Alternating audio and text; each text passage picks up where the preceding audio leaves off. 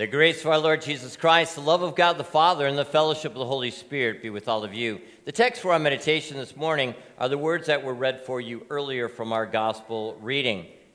When I was in college preparing for the seminary, I took courses that would be useful so that I could become a pastor.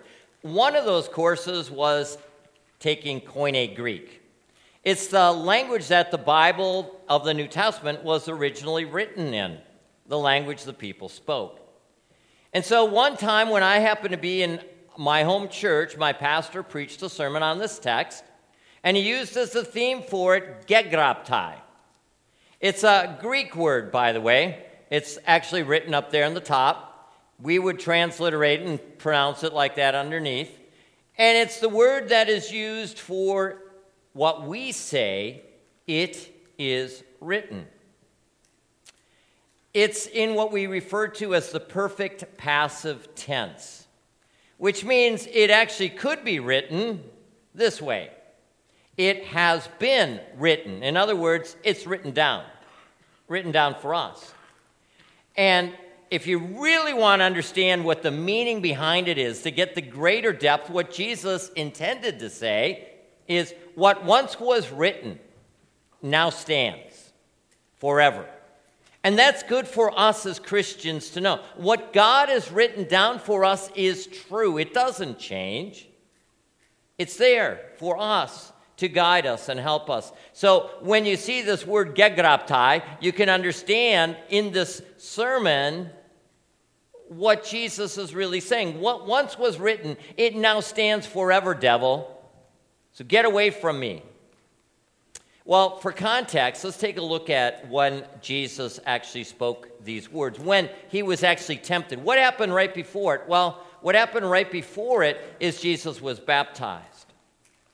But we have this word of God that is there for us. You got the dove up there that reminds us that the Holy Spirit is often thought to have come in the form of a dove, just as he did when Jesus was baptized. This may have been what it looked like, what Jesus looked like, we don't know. But the fact of the matter is, when Jesus was baptized, God the Father spoke and he said, This is my beloved Son, my chosen one. Listen to him. Right after Jesus was baptized, we have our text, Matthew chapter 4. And we are told that Jesus was indeed led by the Holy Spirit to go up and to be tempted in the wilderness, in the desert, if you will.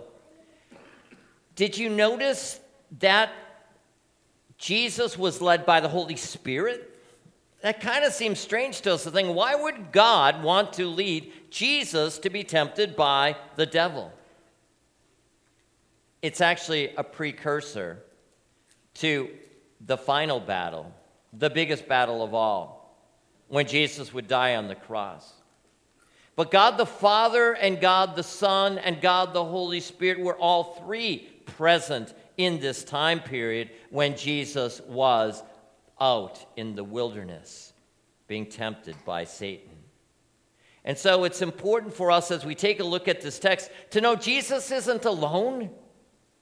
Just as when you and I are tempted, we're not alone. When we were baptized, God said, I'm with you always, and I'm not going to leave you alone. He gives us His presence. The Spirit lives inside of us, and God is with us. Well, let's take a look at the temptation now. The first temptation we find in here, the devil may have looked something like this. This is a, an artist's rendering, of course. And did you notice in that first temptation that the devil is doing something similar to what he did in the Old Testament reading? Way back in the Garden of Eden, what did he say to Eve? Did God really say? And so now we have Satan saying to Jesus, If you are the Son of God.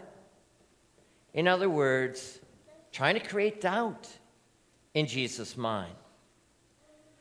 Well, the tempter came and said, If you are the Son of God, command the stone to become bread. It wasn't really a big deal for Jesus to take that stone and make it into bread, right? He's the Messiah. The Messiah can do anything that he wanted to do. Later on, we're going to see Jesus do all sorts of signs, all sorts of different kinds of miracles. But what would have happened if Jesus had actually taken a stone and made it into bread? He would have done just what the devil wanted him to do.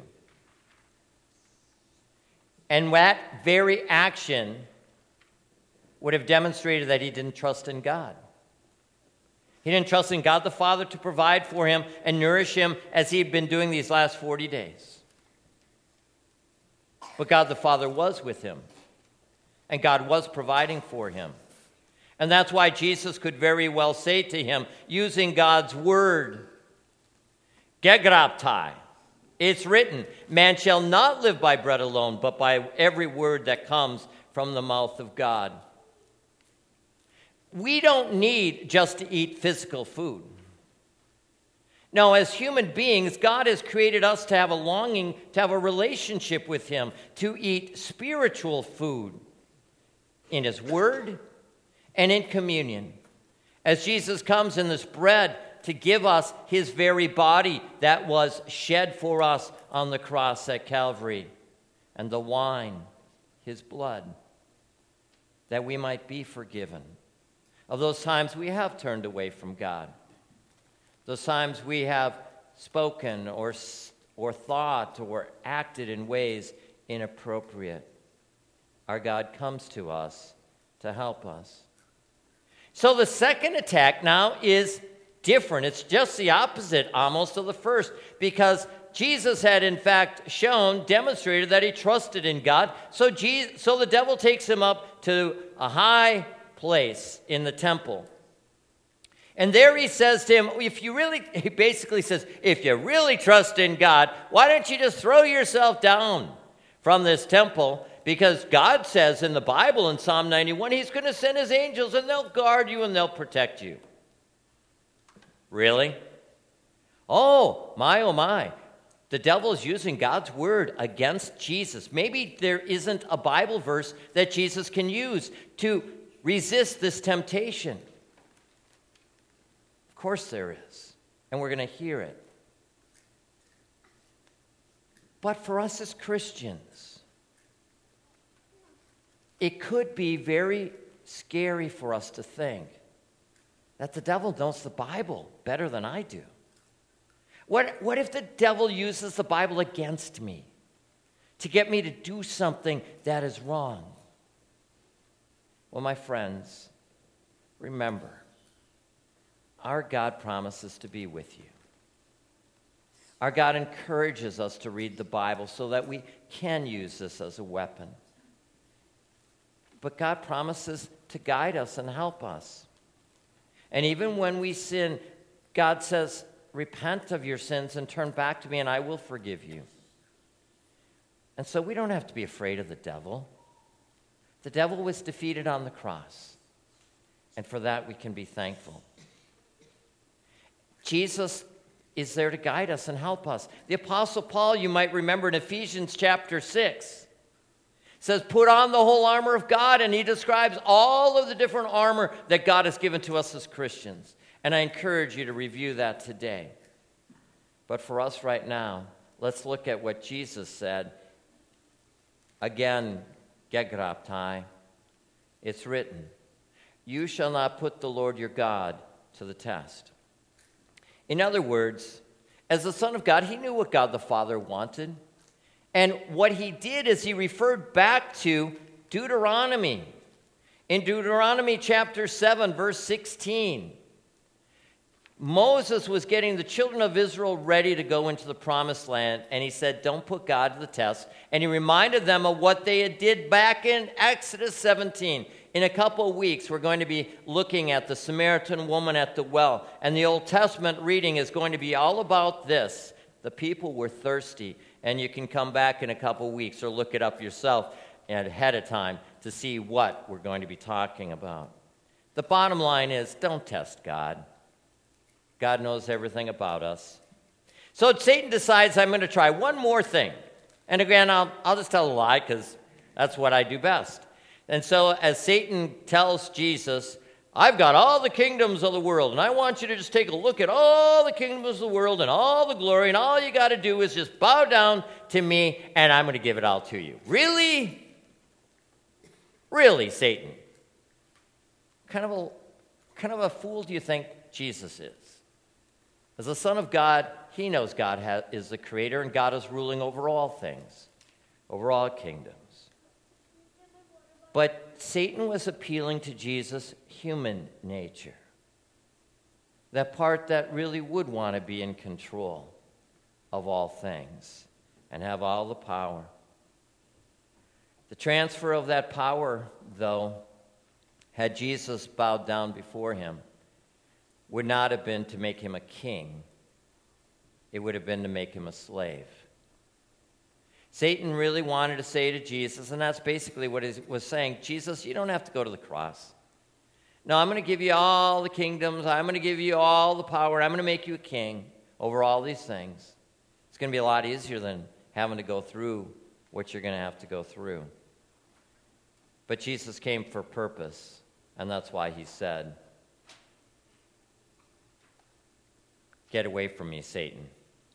You shall worship the Lord your God and him only shall you serve. And then the devil left him.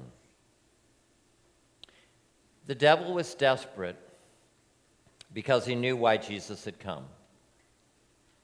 He thought his plans would at least be successful. At least one of the temptations could be effective. That's all he needed one, just one. But in truth, he's the one who was defeated. But that wasn't the last or the greatest defeat of all. No, the greatest defeat of all was when Jesus was hanging on the cross and he spoke these words It is finished. It's finished. Satan's ability to deceive, Satan's ability to send people to hell who are believers in Jesus Christ is gone. It's finished. The sacrifices are no longer necessary. It's finished. He died for you and He died for me. And when we put our trust in Jesus as our Lord and Savior, we are unstoppable. We are loved, we are forgiven, and God goes with us but that doesn't mean Satan's going to give up. No, Satan is going to continue to try to deceive you and continue to try to deceive me. Perhaps you've read the story, the book, written by C.S. Lewis called Screwtape Letters. In that, C.S. Lewis masterfully reveals how sneaky, subtle, and insidious Satan can be. The book contains the letters of Screwtape, who is an experienced devil, who is there to guide his inexperienced nephew by the name of Wormwood on how he can attempt to deceive certain people into believing that God does not care about them.